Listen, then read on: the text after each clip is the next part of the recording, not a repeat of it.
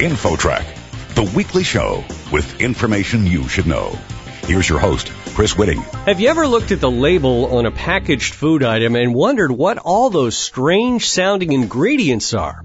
More importantly, if you're a parent, have you ever been concerned about just what's in the food you're giving your children? And the question gets more serious if your kids have food allergies. To shed some light on this subject, let's welcome Anne Munoz Furlong to InfoTrack. Thank you. You're CEO and founder of the Food Allergy and Anaphylaxis Network, which is a nonprofit group providing information about food allergies. Now, first of all, when it comes to food allergies in the United States, how big a problem are we talking about here? Well, when we're talking about food allergy in the U.S., this is a growing public health policy problem. We've got 12 million Americans who have a food allergy. For most of these people, the entire family is avoiding that food, so the impact is two to three or maybe four times the size of the 12 million Americans directly affected by food allergy. I understand that scientists say that food allergies are rapidly increasing over the last decade. What do you uh, attribute that to? Well, we're seeing an increase in allergies in general, and food allergy falls under that umbrella. We don't know why we're becoming more allergic as a population, but it is clear that food allergy, particularly peanut allergy, is increasing in children. In a five year period, we saw a doubling of peanut allergy in children. You mentioned peanuts, but there are some other common allergies in foods. Uh, what would those be? Well, there are eight foods that cause 90% of the allergic reactions to the 12 million Americans, and those foods are milk, eggs, peanuts, tree nuts, which are almonds and pecans and so forth, fish, shellfish, wheat, and soy.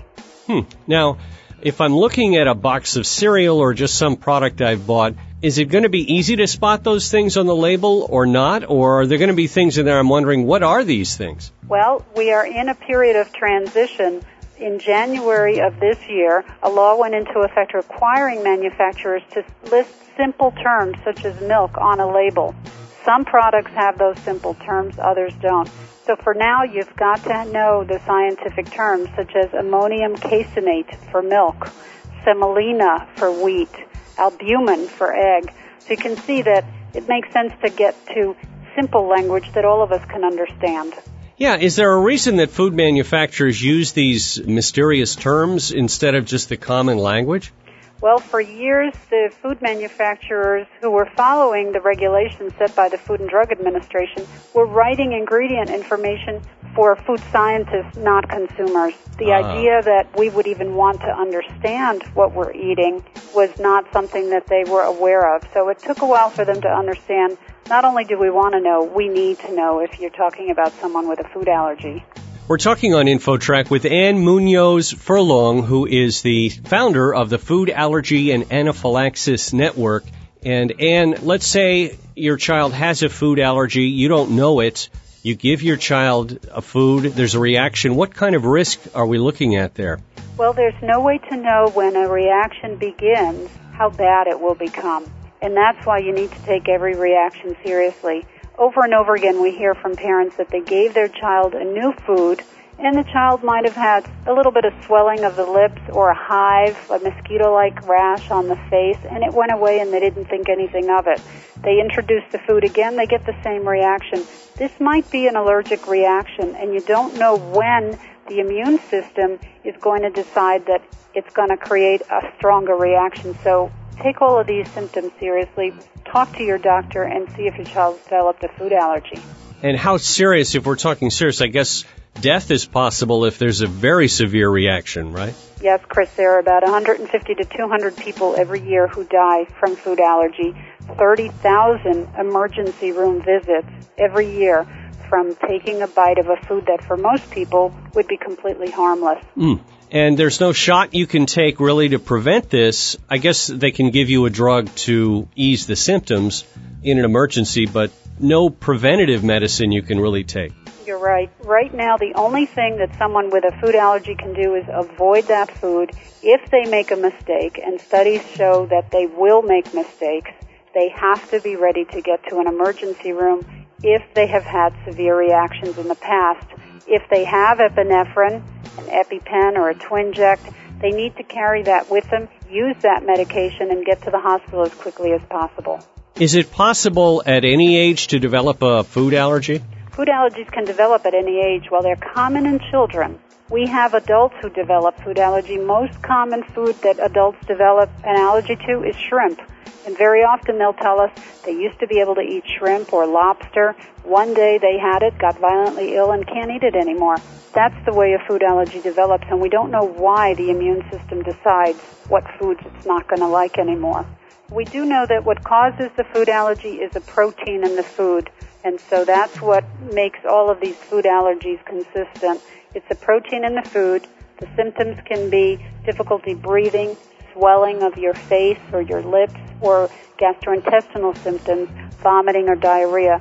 The way you can tell that it's not a food poisoning is because if you're sitting in a restaurant and eating a meal that other people are eating and only you have a reaction, that's not food poisoning. That may be an early warning of a food allergy developing.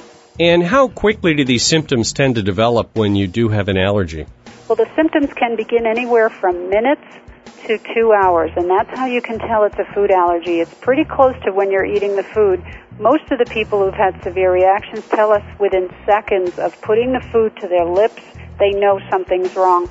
Their lips start tingling and they get a sense of impending doom, and slowly but surely the rest of the symptoms follow. Hmm, wow, that's scary stuff. In many cases, we hear about peanuts in the snacks they serve on airlines that these are being removed or phased out because even if you're not eating the snack, you could be several seats away and be affected, I guess, by the dust or whatever from the snack. The issue on airplanes is very unique because if you're on the ground and you're uncomfortable, you can remove yourself from that situation. In an airplane, you're trapped. And there have been studies that show people have had reactions simply by inhaling the fumes of peanuts from when everyone is opening their peanut bags. So imagine you're sitting on a plane buckled in, 30,000 feet. You start to have your nose is itchy, your eyes are getting swollen. You don't know how bad this reaction will be. That's where the panic sets in. Now you've got to figure out do you have the medication? Can they land the plane or do they divert it and go somewhere else? You founded the Food Allergy and Anaphylaxis Network what led to that? Was it your own personal experience with a food allergy? Well, when my daughter was nine months old, 20 years ago, she was diagnosed with an allergy to milk and eggs, and it was a very long and painful process for us to get a diagnosis, to get anyone to believe that a child could be allergic to these foods. There was no support for us at all. We had to figure this out on our own. Very often she had reactions, and I then figured out I had given her something wrong. And so because of that experience, I felt that I needed to do something to help other people understand the condition and those who were affected not have to go through this process at the expense of their children. And that's where the idea for FAAN got started. Now you have a website that folks can visit, foodallergy.org. That's one word, foodallergy.org and people can check out your organization and learn more about food allergies. Any last words of advice you'd have for a parent listening or a grandparent who might be preparing meals for children and just things to watch out for? Well, you know, I think the key message here is that this is a medical condition. Take it very seriously. If you don't have a food allergy and someone tells you that they do or their child does, believe them. Don't try and test them and prove to them the child doesn't have an allergy because you could wind up killing that child by mistake. But if we all work together, there's no reason why we can't prevent these fatal reactions to food. Anne Munoz Furlong, who is the founder of the Food Allergy and Anaphylaxis Network. Thanks so much for joining us today on InfoTrack. Thank you very much. I'm glad to be here. Next, the statistics are horrifying, especially if you're the parent of teen drivers.